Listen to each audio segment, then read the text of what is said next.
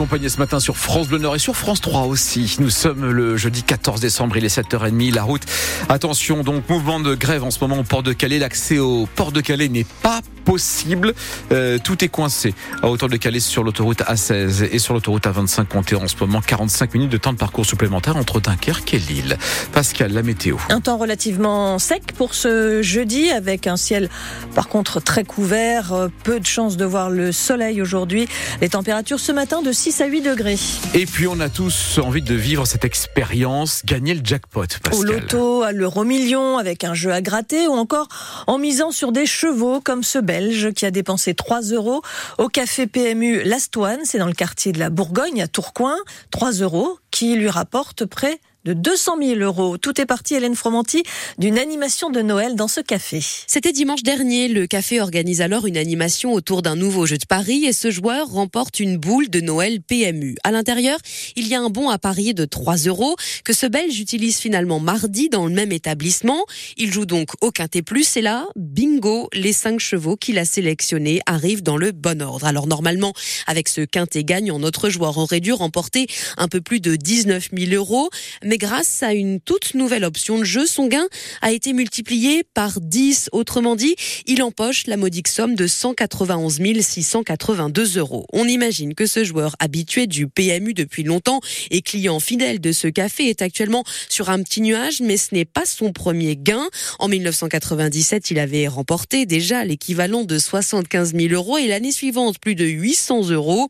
Avec ce nouveau gros lot, ce Belge assure qu'il compte bientôt prendre sa retraite et profiter un peu de la vie. Oui, il a tout à fait raison. Hein. Depuis le début de l'année, 10 joueurs auront déjà remporté plus de 100 000 euros au PMU dans le Nord avec un record 253 000 euros à Mouveau dans la métropole lilloise. C'était en janvier dernier. Pascal, l'association de défense des victimes de l'amiante du littoral dunkerquois remporte une victoire. Au moins 140 anciens salariés d'Ascométal qui ont travaillé à l'usine des Dunes à Le Lefrancouc ont vu leur préjudice d'anxiété lié à l'amiante reconnu par les prud'hommes des indemnités de 8 à 10 000 euros euh, par personne personnes vont leur être versées. C'est beaucoup plus que lors des dernières procédures de ce type.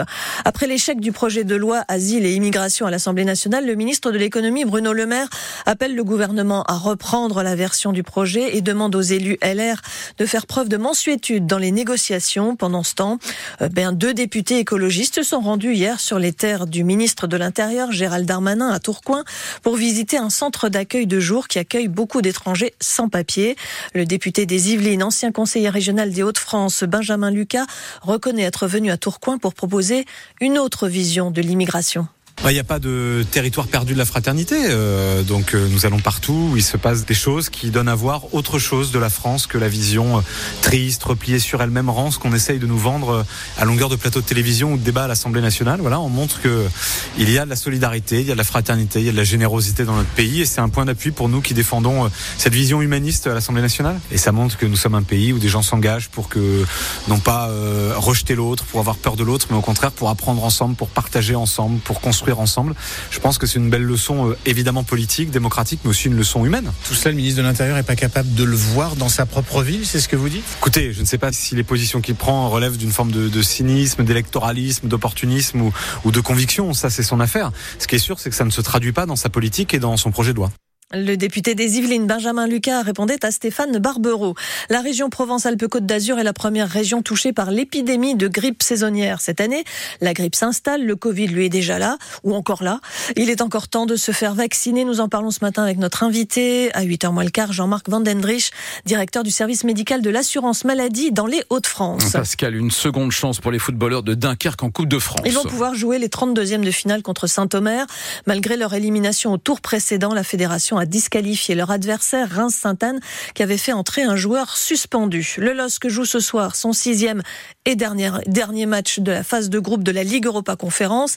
Les Lillois qualifiés pour la suite de la compétition qui reçoivent l'équipe de Klaxvik Kiel est déjà éliminée. L'enjeu ce soir pour le LOSC c'est de terminer en tête de son groupe pour accéder directement au huitième de finale sans passer par la case barrage. Rennes, Marseille et Toulouse jouent également ce soir en Ligue Europa Conférence. En Ligue des Champions, le PSG s'est qualifié pour les huitièmes les Parisiens ont fait match nul un partout contre le Borussia Dortmund. En huitième de finale, le PSG pourrait tomber le Real Madrid, Manchester City ou encore le Bayern Munich. Le tirage au sort est prévu lundi. Et puis sachez également que l'UEFA a infligé au Racing Club de Lens 30 000 euros d'amende pour une série d'incidents de dégradation lors de son déplacement à Londres sur le terrain d'Arsenal fin novembre. 50 sièges ont notamment été cassés dans le stade. Lens écope également d'une interdiction avec sursis de vendre des billets à ses supporters pour la prochaine rencontre européenne à l'extérieur avec une période probatoire de deux ans.